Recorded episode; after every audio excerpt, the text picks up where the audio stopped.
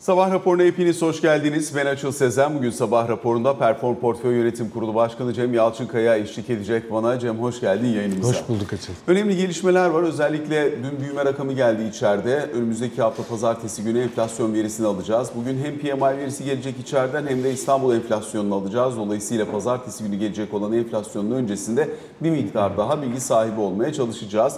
Dün Amerika Birleşik Devletleri'nde çekirdek hane halka harcamaları verisi geldi ki aslında Fed'in favori enflasyon göstergesi. Burada beklentiler çerçevesinde bir rakam geldiğini gözlemledik. Piyasa çok ekstra bir fiyatlamaya tabi tutmayı tercih etmedi. Ağustos ayı zaten hisse senedi piyasaları için Amerika Birleşik Devletleri'nde zor ve yorucu geçti. Öyle de bir kapanış oldu. Gün içerisindeki kazanımların önemli bir kısmını geri vererek seansı tamamlamış oldu. Petrol fiyatlarında yukarı yönlü hareket var. Özellikle Suudi Arabistan ve Rusya'nın OPEC artı toplantısında önümüzdeki hafta kesintilere devam edeceği hatta bir miktar daha ek kesinti tartışabileceği yönündeki haberlerle beraber petrol fiyatları yukarıda bugün 87 doların üzerine geldiğini görüyoruz.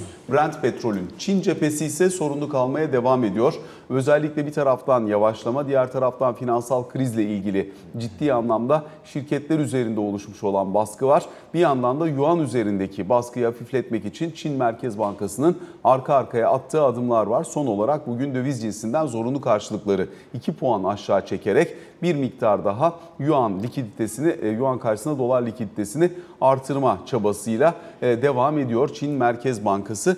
İstersen çok hızlıca bir bu Çin tarafıyla başlayayım. E, Cem ondan sonra Türkiye kısmını daha uzunca konuşacağız. Çünkü bizim piyasada da konuşulacak çok fazla şey var. Ama nasıl görüyorsun yani e, orada bir yavaşlama var. Daha doğrusu hızlı bir çıkış beklentisi vardı. O olmadığı gibi ciddi bir yavaşlama da var. Yaptırımların etkisini de belli ölçüde hissediyor ve eskiden olduğu gibi bir dolar fonlamasına da ulaşamadığı için bu tür problemleri çözebilmekte sadece iç kaynağı kendi içerisinde dengeli kullanmaya dön- e, dönmüş bir Çin var. Nereye kadar? Çok güzel aslında özetledin. Hani e, her zamanki bu dağarcığınla aslında konuklara fazla bir şey bırakmıyorsun. Ama şöyle söyleyeyim. Yani tabii Çin'de son gelen PMI, üretim PMI datası beklentilerin üstünde geldi.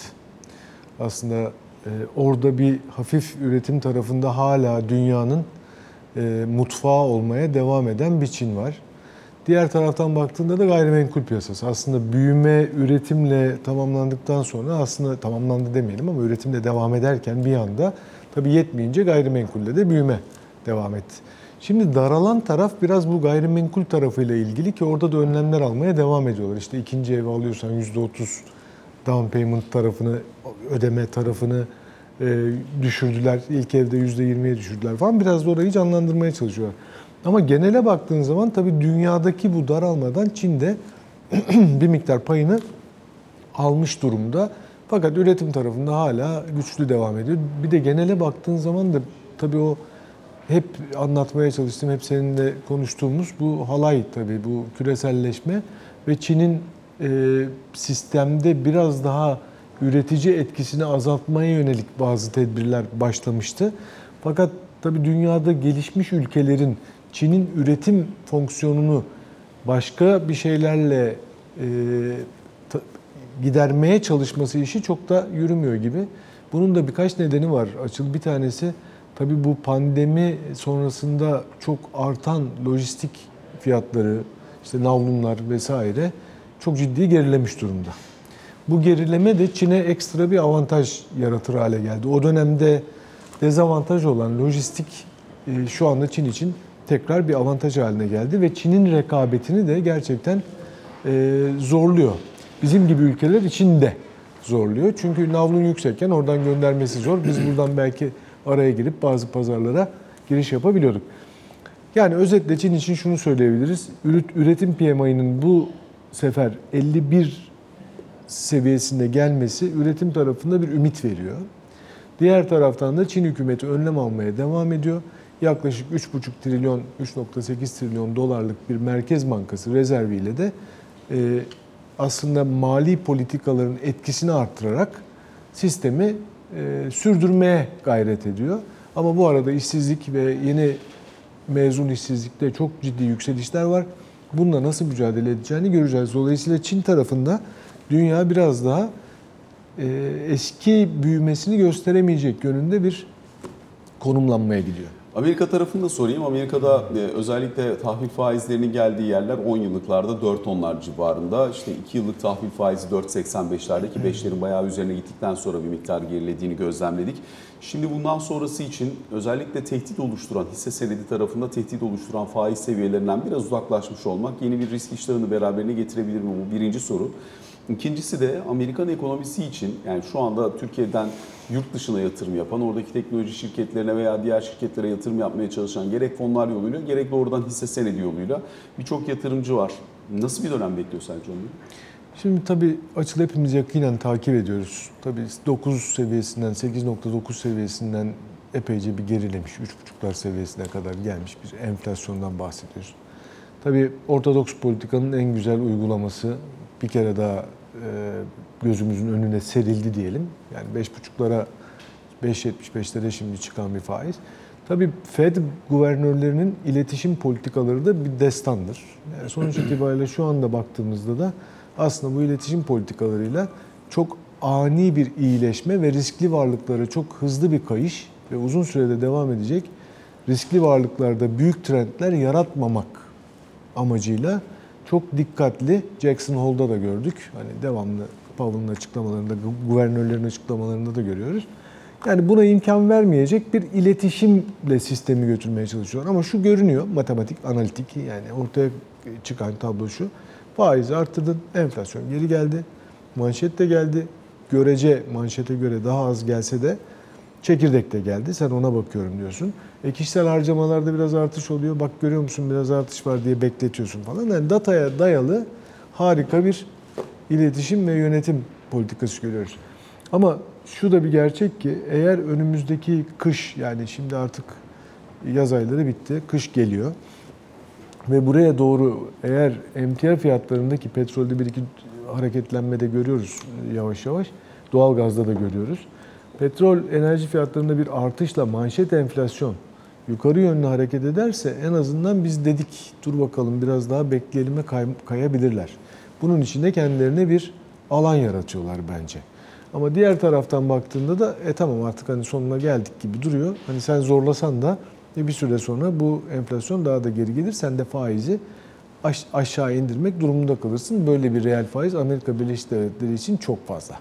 Yani iki buçuk neredeyse iki buçuğa yakın bir reel faizle ortaya çıkan bir Amerika Birleşik Devletleri mutlaka o yönde de aksiyon Ona rağmen de tam soğumadı yani. Evet, ona rağmen tam soğumadı. İşte onlar da hala ya biz bunu yaptık buna rağmen hala daha yeterince soğ- soğumadı. Bir, bir yerden bir beklemediğimiz bir darbe almayalım.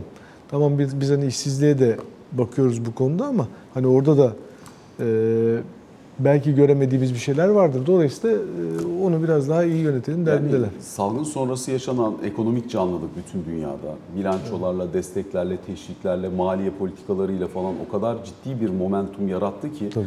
e, ne kadar sert politika uygularsan uygula kolay kolay soğutamıyorsun. Çok doğru. E, reel faizi çok yüksek oranda vermeye devam etsen bile kendi tarihçene göre o soğumayı tam olarak yakalayamıyor olabilirsin. Yani Amerika'da da aynı şey var, Avrupa'da bile aynı şey var ki çok büyüme kuvvetiyle bildiğimiz bir ortam sayılmaz orası. E, bizdeki duruma geçecek olursak bizde reel faiz yok. E, ciddi anlamda e, yükselen bir enflasyon beklentisi var. Politika faizinde 25'e geldik. Önemli bir hamle kısıtlayıcı, sıkılaştırıcı başka adımlar da var. Katsayı gibi yani politika faizin 25 olabilir ama parasal aktarım mekanizmasının çalışmasının içerisindeki önemli faktör, kredi piyasasının akışkanlığının önündeki önemli faktörlerden biri katsayı sınırı örneğin. Dolayısıyla hani böyle baktığın zaman katsayıyı da işin içerisine kattığında e, bir politika bileşeni olarak o da bir e, işlev görüyor, sıkılaştırıcı, belli oranda sıkılaştırıcı ama sonuçta reel faizi vermesine rağmen birçok ülke soğutamazken reel faizi vermeden ekonomiyi yeterince soğutabilir misin? Tabii çok zor. Hani hep bunu konuştuk. Yani işte ortodoks politika uygulamıyoruz ama kendi heterodoksumuzu ortodoks yapısı içinde uygulamaya çalışıyoruz diye. Yani aslında faizi indirdiğimiz dönem işte Haziran öncesi veya e, daha öncesine kadar indirdiğimiz dönem e, tabii bütün kredi kanallarını kısarak aslında büyümeyi üretim bacağı üzerinden bayağı bir frenleyen, frenledik. Gerçi bugün büyüme rakamlarına baktığın zaman bu tüketimden geliyor. Bu sefer de iş biraz renk değiştirdi. E şimdi de o tarafı engellemeye yönelik aslında mali politikalar, para piyasası, para politikası e, aksiyonları görüyoruz. Şöyle tabii bahsettiğin şey çok önemli. Hatta pandemi öncesine dön. Anormal bir parasal genişleme. Bu parasal genişlemeye rağmen enflasyon oluşmuyor. Yani 2008'de Fed bilançosu 800 milyar dolar. E bakıyorsunuz 8.7 trilyon dolar. Yani hani insanlık tarihi 2008, 2008, 2023. Dolayısıyla bütün Avrupa Birliği bilançosu böyle Bank of Japan'de böyle büyümeler aşağı yukarı bu seviyelerde hepsi. Dolayısıyla böyle bir parasal genişleme, üstüne pandemi, pandemi parasal genişlemeden sterilizasyon dönemi başlarken pandemi, pandemiyle bir daha genişleme. Yani o genişlemeyi en azından belli seviyede tutma. Tabii dünyada eşi benzeri görünmemiş bir büyüme, e, bir refah ortamı yarattı. E bu ortamdan yavaş yavaş enflasyonun oluşmaya başlamasıyla aslında burada küreselleşmeden tut da pandemi etkisine kadar birçok şey var. E, ve bu enflasyonun yaratması, yaşanmaya başlamasıyla birlikte bu sefer e, önlem alınmaya başladı. Biz bu önlemi her zaman bilinen, kabul edilmiş metotlar dışında düşük faizle ve sıkılaştırılmış bir para politikasıyla, kredilerle yapmaya çalıştık. Fakat bunun da etkisini aslında bugünkü büyüme rakamlarında görüyoruz. Yani biz bunu böyle sıkıştırdık. E ne yaptık? E, ihracat, üretim, bütün bunlarda aslında biraz sıkıntı yarattık. Ben üretici şirketlerle çok sık görüşüyorum açıl, sen de öyle. Yani gördüğüm tablo krediye ulaşım, net ihracatçı değilsen, KOBİ değilsen çok zor. Yani bu krediye ulaşım çok zor. Bir de şimdi faizler yukarı geldi. Evet katsayı yukarı çıktı. Faiz adlerini bankalar yukarı çekebiliyorlar. Faizler yukarı geldi. E bu da baş, başka bir şeyle baş etmek gerekti. Bu arada stoklar yükseldi şirketlerde. Pandemi dönemi sonrası stoktan para kazanıyoruz diye. Stoklar yükseldi fakat bu sefer stokları likide etme sorunu ortaya çıkmaya başladı. İş piyasada biraz yani biraz değil daha fazla duraklama gözlemlemeye başladık. E dış piyasaya dönüyoruz. Onlarda da işler o kadar iyi değil. Yani dolayısıyla işler o kadar iyi gitmeyince ihracatımızda da sıkıntıyı görüyoruz ki büyüme datalarında bunları da görüyoruz. Ne yapmak lazım? Bence e, kur ve faiz politikasını artık e, geri dönmeden yeni yönetimin de aslında yeni ekonomi yönetiminin de çok net gördüğünü gördüm. Açıklamalardan da duyduğum bir yapıda bunu sürdürmek durumundayız. Yani biraz sıkılaşma, faiz hadlerinde artış evet hepimize yük olarak gelecek. Enflasyon bir süre daha devam edecek. Yani bunu hala altına gözlemliyoruz. zaten yük. Evet yük olarak geliyor. Gelecek. Yani bunu Yani yapabilecek ta- bir şey yok. talebi düşürmek için zaten kredi koşullarını sıkılaştırıp, kredi maliyetlerini yukarıya çekip, kredinin dağıtım miktarını azaltıcı önlemler alıp, bankaların oralardaki verdiği kredilerdeki büyüme hızını törpüleyip bir şekilde zaten talebi aşağı çekme eğilimi var. Yani aslında hane halkının üzerine binecek bir yük var idiyse o yük şu anda zaten tüketimi yavaşlatabilmek adına belli ölçüde getirilmeye çalışılıyor ama hani ücretler genel düzey sürekli yükselmeye devam edecekse sadece kredi kartı harcamalarını, bireysel kredileri kısarak oradaki yavaşlamayı sağlamak ne kadar mümkün olacak? Çünkü 70'lere doğru gitme beklentisi ağırlaşmış bir e, enflasyon var. E, yıl sonunda bir tur daha maaş artışları gelecek. Dolayısıyla bir de seçim öncesi maaş artışları gelecek. Yani doğru, o yüzden bu- buraları evet. tutmak kolay olabilir mi, olamaz mı tartışabiliriz. Yani herhalde. tabii zor. Şöyle faizi yukarı çektiğin zaman üretim gibi tüketim de daralmaya başlıyor açık. Yani tüketim işte şimdi hepimize bankalardan şeyler geliyor. Önümüzdeki ay sonundan itibaren e, kredi kartı faizin işte şuradan şuraya şuradan gidiyor. şuraya geldi ki büyük, ciddi rakamlar bu arada. Hani eskiden sen bunu belki diyordun ki e, ucuz Türk lirası faiz bu. Dolayısıyla ben bunu minimumdan ödeyeyim, asgariden ödeyeyim kartımı, kalan kısmını da kredilendirsin. Çünkü kredi faizi o kadar iyi şey değildi. E şimdi bunu nasıl döndüreceksin? Bir de sıkışmış ve talebi öne çekmiş, enflasyondan dolayı talebi erken göstermiş, erken tüketmiş ve borçlanmış bir yapı var. Ama bu arada aylık işte 5 puan civarında ortalama enflasyon üretirken hani 3 puanlık, 3,5 puanlık kredi kartı faizi hala çok yüksek sayılmayabilir. Ya Evet. da KMH faizleri hala çok yüksek sayılmayabilir. Hani bildiğimiz o ortodoksiye hani o ciddi politika faizi üzerinden e, sıkılaşmaya gidilmediği için ister istemez Merkez Bankası'nın orada uyguladığı aktif faiz oranları da nispeten hala enflasyonun altında kalmaya devam ediyor. Haklısın. Elbette yükseldi, çok yükseldi ama e, hala enflasyonla kıyasladığında bir avantajı var gibi görünüyor oraları. Haklısın. Gelir düzeyine bakmak lazım. Yani şimdi bu birden sana işte bir buçukken, iki iken birden 3.80, dörtler, üç buçuklar neyse seviyesinde gelmeye başlayınca bunu ödemeye başladığında hissedeceksin tabii aradaki şey. Dolayısıyla artık minimumdan ödemek yerine eğer imkanın varsa daha fazlasını ödemeye gidersin. Çünkü önümüzdeki dönemde de beklenen enflasyon 33 mesela 6 aylık dönemde. Haklısın. Ona göre hala iyi. Ama artık ödeme gücü ve tüketim ağırlığı daha fazla tüketmeyi zorlaştıracak. O yani bizim büyümeyi aşağı çekecek tüketim tarafından. E dış pazarlara gitmek için de yani işte ihracatçıların söylediğini sizden de hep izliyoruz, duyuyoruz. E, kur politikasına dikkat etmek lazım. İkincisi de biraz evvel söylediğim şey, yani Çin'le rekabet için lojistik maliyetleri düşünce ben onunla rekabet edemiyorum. Ya kurla bu sistemi yukarı çekeceğim ya da destekle. İşte destek tarafında ihracatçılığı destekleyecek krediler, egzim kredileri, reeskontlar falan bunlar hakikaten geçtiğimiz dönem çok fayda sağladı. Ama bunlarda da artan faiz olanlarında, politika faizindeki artışlarla bunlarda da bir yukarı geliş olacak. Önümüzdeki dönem şunu sorguluyor aslında üretici, belki yatırımcı da. Ya önümüzdeki dönem biz acaba döviz cinsi mi borçlansak? Şimdi döviz cinsi mi borçlanma, borçlansak sorusunun cevabı çok önemli. Burada faiz hadleri ne kadar enflasyonu yakınsayacak veya enflasyonun üstüne çıkacak sorusu çok değerli bir soru. E şimdi biz sağ olsun hani yeni yönetimi gözlemledik. Çünkü herkes, bütün ekonomistler görebildiğimiz kadarıyla bas bas bağırıyor. Ortodoks politikaya dönmen lazım, faiz artırman lazım. Faiz artırdığın zaman ekonomiyi daraltman lazım. Kurla mücadelenin yolu faiz artırmaktır. İşte kur korumalı mevduattaki şeyle birlikte faiz artışı kendini göstermeye başladı. 7,5 puan az değil. 750 bas puan. Yani bir hamlede. Mühim olan bunun ne kadar devam edeceği. Nereye Bunu- kadar devam etmesini bekliyorsun? Yani tabii şöyle e, düşünmek lazım Açıl. Yani enflasyon seviyesine yakınsayacak bir yer. Yani nereye kadar hani seviyesi belki de Beklenen hani enflasyona izin verildiği kadar. Evet beklenen enflasyona yakınsaması lazım. Yani 6 ayda bir 33 daha bekleniyor yani yaklaşık önümüzdeki dönem. Yani buna ya- ya- gelmesi lazım bir an evvel ki insanlar da artık hani ben Türk lirasında mı, döviz mi borçlanayım, Türk lirasında mı kalayım, dövizden Türk lirasına mı döneyim sorusunu kendi içinde biraz daha doğrulasın. Fakat şöyle de bir durum var, parantez son. Ee, tabii biz kur korumalı mevduat gibi bir şeyi e, yönetim icat etti, dönemin yönetimi.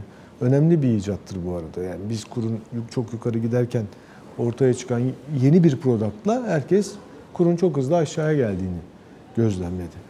Fakat bu kadar büyüyeceğini tahmin ediyorlar mıydı bilmiyorum. Yani 125 milyar dolar şimdi bir daha yeni açıklanacak işte belki bir miktar düşüş var falan ama şimdi burada dövizden Türk lirasına dönüş zaten ciddi anlamda oldu.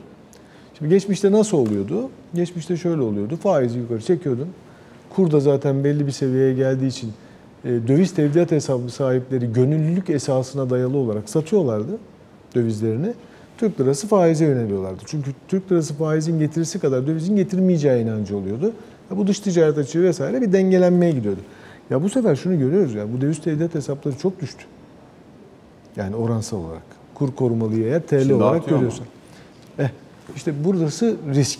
O yüzden e, faizi biraz daha hızlı adımlarla yukarı çekmezsen döviz üzerinde bir risk var. O riski de henüz bertaraf etmiş değiliz. Şimdi burası çok kritik bir aşama. Çünkü şöyle sormakta fayda var. Dün itibariyle zaten rakamlar geldi. Yabancı para mevduat hacminde kabaca 4,5 milyar dolar civarında bir artış var. Dolayısıyla son birkaç hafta özellikle bu e, kur korumalı mevduattan TL'ye dönüştürme çabası başladığından bu yana e, burada yoğun bir e, dövize dönüş olduğunu anlıyoruz. Merkez Bankası Hazine ile daha önce yaptığı ve sürekli yenilenerek devam ettirdiği bir protokol vardı. Bunu kullanmadığını, kullanmayacağını söyledi. Dolayısıyla kur seviyesine doğrudan bir müdahale olmadığını söylüyor. Evet. Dolayısıyla hani biz bunu anlayabiliyoruz belli ölçüde. Fakat e, tabii kur korumalı mevduattan dövize dönmek isteyen de gelsin parasını benden alsın dedi.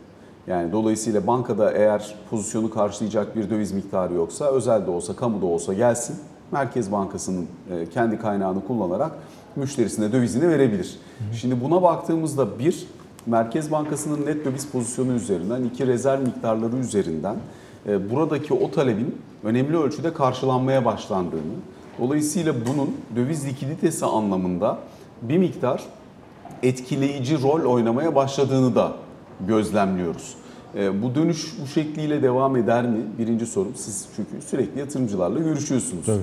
Yani eğer KKM veya DDM döviz dönüşümlü mevduat eğer bu taraflarda yeterli bir getiri sunulmayacaksa veya bu dönüşüm hızlandırılsın isteniyorsa o zaman e, buradaki vatandaşın TL, düz TL mevduata geçişteki iştahı nasıl? Oralarda çünkü 36 40 bu aralarda gidip geldiğini görüyoruz şu anda.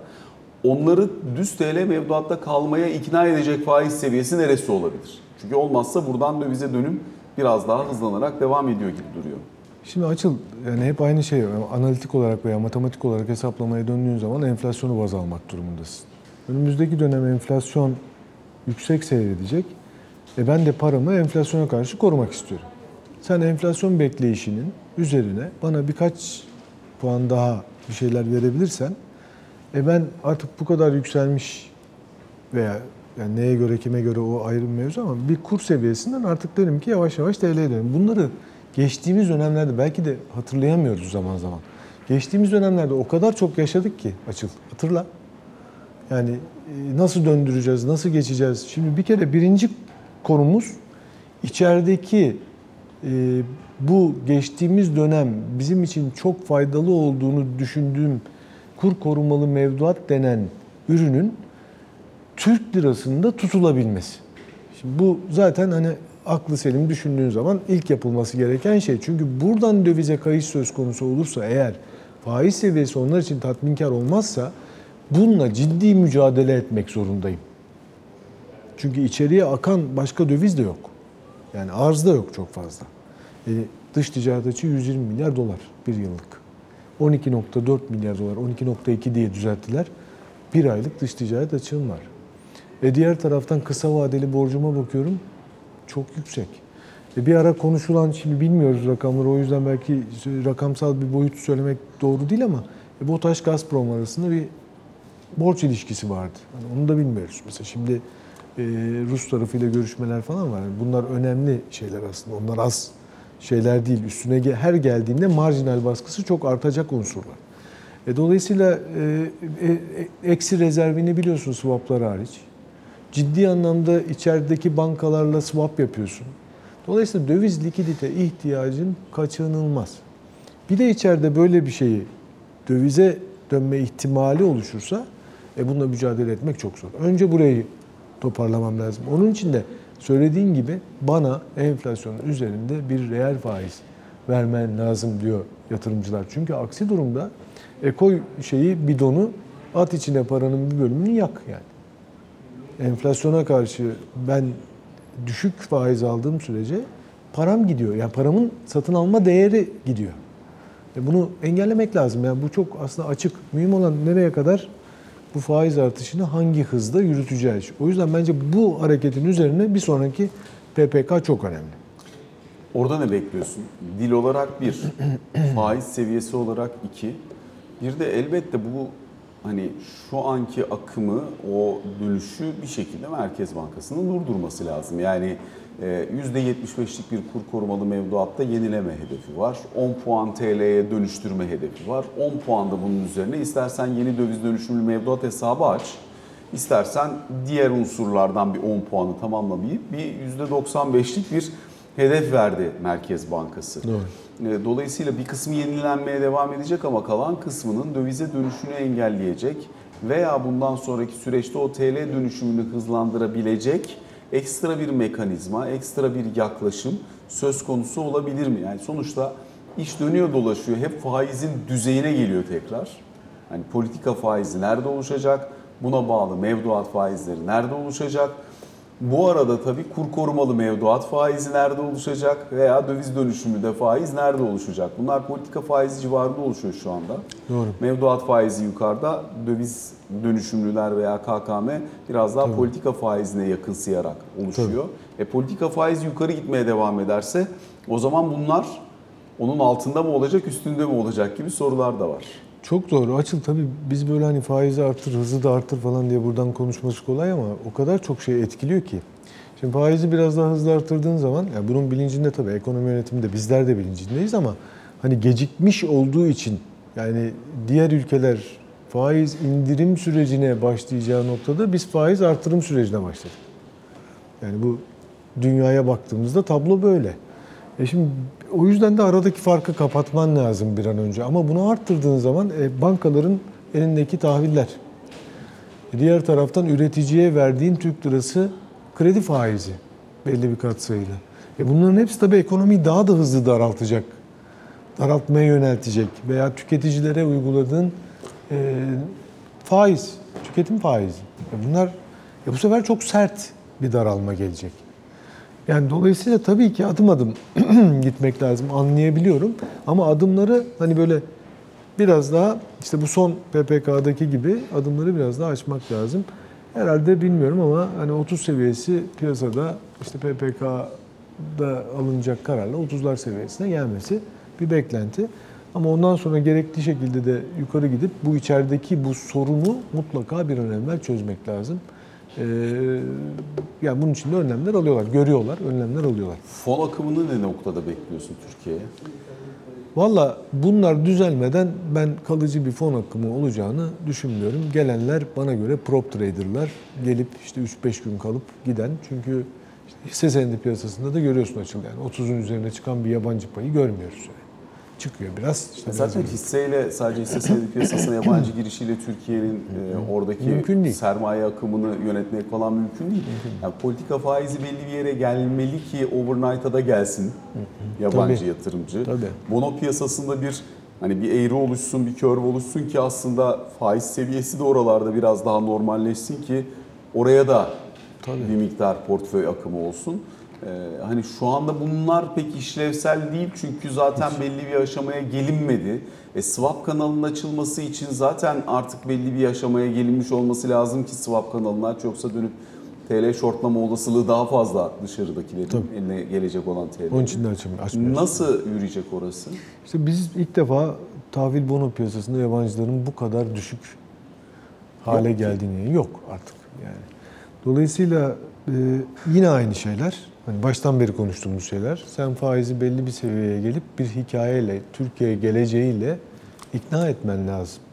Yani geçtiğimiz dönemde çok hızlı yapılan, hiç görülmemiş doğrudan yatırım alan bir Türkiye'den bahsediyoruz. Aslında yani geçtiğimiz dönem yaptıklarımızın aynısını yapsak yine yabancı buraya gelir. Ya ama bunun için önce denge sağlamak lazım. Bu dengeye de hepimizin göğüs germesi lazım. Hepimiz bununla karşılaşacağız yani. Karşılaşmadan ya bunu bir saklayalım, biraz daha idare edelim. Bir şey olmaz, bir şey olmaz. Ulan olmaz. Peki hisse senedi piyasası şu anda işte endeks 8000 puana gidiyor, dönüyor, gidiyor, dönüyor. Dolar bazında 3 dolarları çok da fazla geçemeyen, oralarda biraz güçlük çeken. E, Eğer bir yavaşlama olacaksa, hani daha önceki topyekun herkes aldı başını koştu bir yere gitti dediğimiz o hareketten biraz daha yoksun kalabilecek ya da kalma potansiyeli barındıran bir borsa var. Ama sonuçta alternatifi de olmayan bir borsa var şu an hala. İşte o bizim ülkedeki en önemli e, cümle yani. Alternatifsizlik. Şimdi bu alternatifsizlik hikayesine baktığın zaman da e, borsanın bir dönem daha böyle devam ede- etme ihtimalini görüyoruz. Yeni halka açılmalar var. Dün iki tane daha onaylanmış. Yani sürekli halka açılma, sürekli belli bir küçük ölçek, kitlenin borsaya koştuğu, kendini enflasyona karşı koruma isteği içinde olduğu bunları defaatle konuştuk. Fakat ortada bir tablo var. Faiz yükseliyor. Yani şimdi dünyanın hiçbir yerinde hani faiz yükselirken belli bir seviyeye, enflasyonun üzerinde bir seviyeye geldiğinde borsada çok büyük bir yukarı yönlü hareket göremezsin. Yani farklı şirketleri farklı şekillerde etkiliyor. Yani düşük TL faizle kredi alan şirketler geçen yıl bilançolarını çok düzelttiler. Yani genel itibariyle baktığın zaman e, faiz artışı konusu biraz sıkıntı. Önümüzdeki günlerde bakacağız. Ama alternatifsizlik de borsayı hala canlı kılıyor. Çünkü enflasyona karşı o bidona o parayı koyup yakmamak lazım. Cem çok teşekkür Ben ediyoruz. teşekkür. Yayınımıza katıldığın ve sorularımızı yanıtladığın için kısa bir aramız var. Sonrasında Ali Can Türkoğlu'yla yeniden karşınızdayız.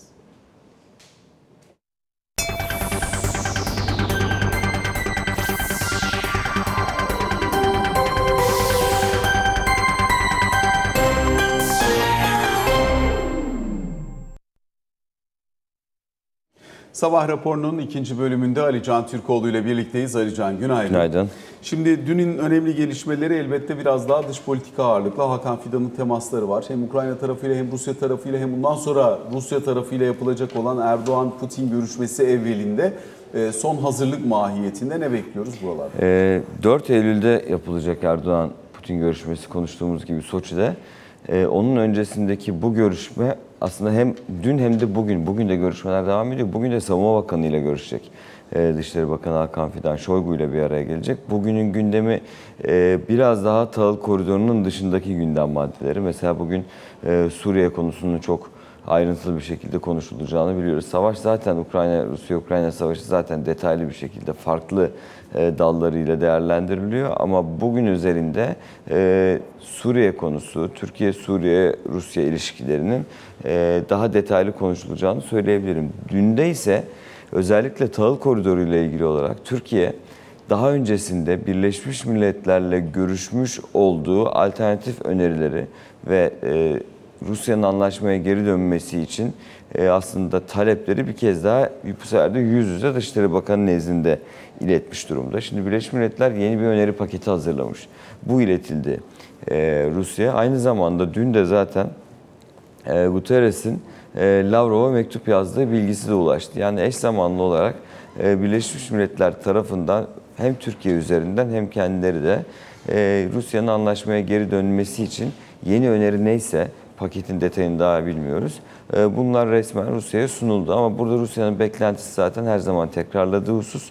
E, bir kere zaten Lavrov'da vaat değil garanti istiyoruz diyor ve Rus tahılının ve gübresinin kesintisiz e, ihracı için e, ne yapılması gerekiyorsa, ne gibi e, sözler imza altına alınması gerekiyorsa bunların alınması gerektiğini söylüyor. Şimdi dünkü açıklamalardan ben beklentinin daha yükseldiğini e, anlıyorum ama Ankara'da da. Özellikle işte bu 2-3 günlük süre içerisinde yapılacak yeni görüşmeler neticesinde Cumhurbaşkanıyla e, Cumhurbaşkanı Erdoğan'la Putin arasındaki görüşmede bu konuyla ilgili bir karara bu karar bir karara ve varılacağı ifadesi daha sık kullanılmaya başlandı. Bu arada Amerika Birleşik Devletleri'nden de Dışişleri Bakanlığı'ndan bir yetkilinin e, Ukrayna'nın da Ukrayna tahılının çıkışıyla ilgili olarak alternatif rotalardan zaten bahsetmiştik. Ama bir Tuna rotası üzerinde e, çalışıldığı ve bu alternatifin e, şu anda en akla yatkın alternatif olduğunu, e, bu da Tuna Nehri üzerinden tahıl ihracatının artırılması ve sağlanması için Romanya ve e, Moldova ile Ukrayna'nın görüştüğünü ve çalışma noktasına gelindiğini ifade etmiş. Dolayısıyla hem anlaşmaya geri dönülmesi, dönülmesi hem de bir takım alternatiflerle ilgili olarak görüşmeler devam ediyor. 4 Eylül'de Erdoğan-Putin görüşmesi sonrasında bu noktadaki son durumun ve Rusya'nın tahıl anlaşmasına dönüp dönmeyeceğinin artık net olarak anlaşılabileceği son tarih gibi gözüküyor. Peki buradan geçelim istersen yerel seçimlere. Ee, yerel seçimlerde özellikle muhalefet e, tarafında e, hareketlilik devam ediyor idi.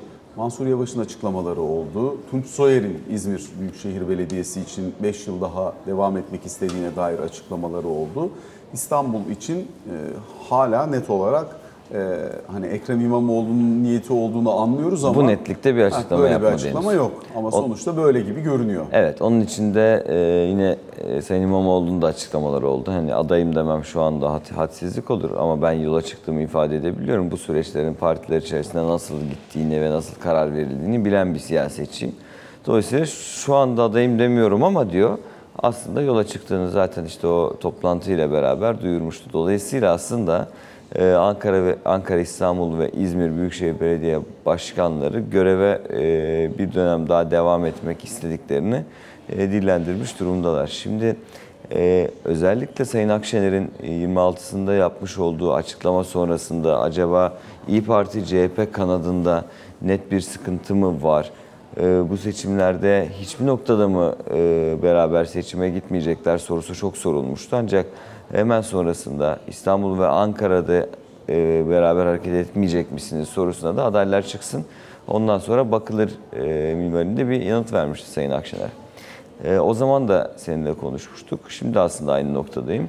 E, yıl sonuna yaklaşıldığında yani adaylar netleşmeye başladığında hem Cumhur İttifakı'nın adayları yani hem AK Parti ve Milliyetçi Hareket Partisi'nin çıkaracağı adaylar hem de muhalefet tarafında ön plana çıkan adaylar iyice belli olduktan sonra belki bir önceki seçimlerdeki sayı kadar olmasa bile ben Cumhuriyet Halk Partisi ve İyi Parti'nin belli başlı büyük şehirlerde yine beraber hareket edeceklerini düşünüyorum. Onların başında da Ankara ve İstanbul geliyor. Dolayısıyla e, hem Sayın Yavaş'ın hem Sayın Soyer'in hem de Sayın İmamoğlu'nun da bunlarla benzer şekilde sayılabilecek e, açıklamaları artık adaylık açıklaması olarak değerlendirilip muhtemelen yakın zamanda yani bu ilk e, büyük rüzgar geçtikten sonra muhalefet cephesindeki tartışma rüzgarları tekrar aynı masaya oturulduğunda e, ortak adayla bazı illerde gidilmesi konusu karara bağlanacaktır. E, diğer tarafta da yani AK Parti Milliyetçi Hareket Partisi cephesinde de yavaş yavaş e, adaylar kendilerini göstermeye başladı. Mesela Ankara'da e, Sayın Turgut Altınok, Keçiören Belediye Başkanı, Büyükşehir Belediye Başkanı'nın aday olabileceğini ifade etti. Yine özellikle kabine değişikliği sonrası kabine dışında kalan eski bakanların Ankara ve İstanbul için aday gösterilebilecekleri yönünde e, siyaset kulislerinde çok fazla e, şey konuşulmaya başlandı. Ama dediğim gibi daha erken e, muhtemelen Kasım ayından itibaren bu süreç daha da hızlanacak ve biz isimleri net bir şekilde duymaya başlayacağız. Ama bu dönemde e, özellikle muhalefet cephesindeki partilerin birbirlerini suçlar tavırlarının ben bir iki ay içerisinde çok geri planda kalacağını ve yine dediğim gibi belli başlı illerde başta büyük şehirler olmak üzere e, ortak aday çıkaracakları düşüncesindeyim. Alican teşekkür ediyoruz. Ben Sabah teşekkür raporuna böylelikle son noktayı koymuş oluyoruz. Hoşçakalın.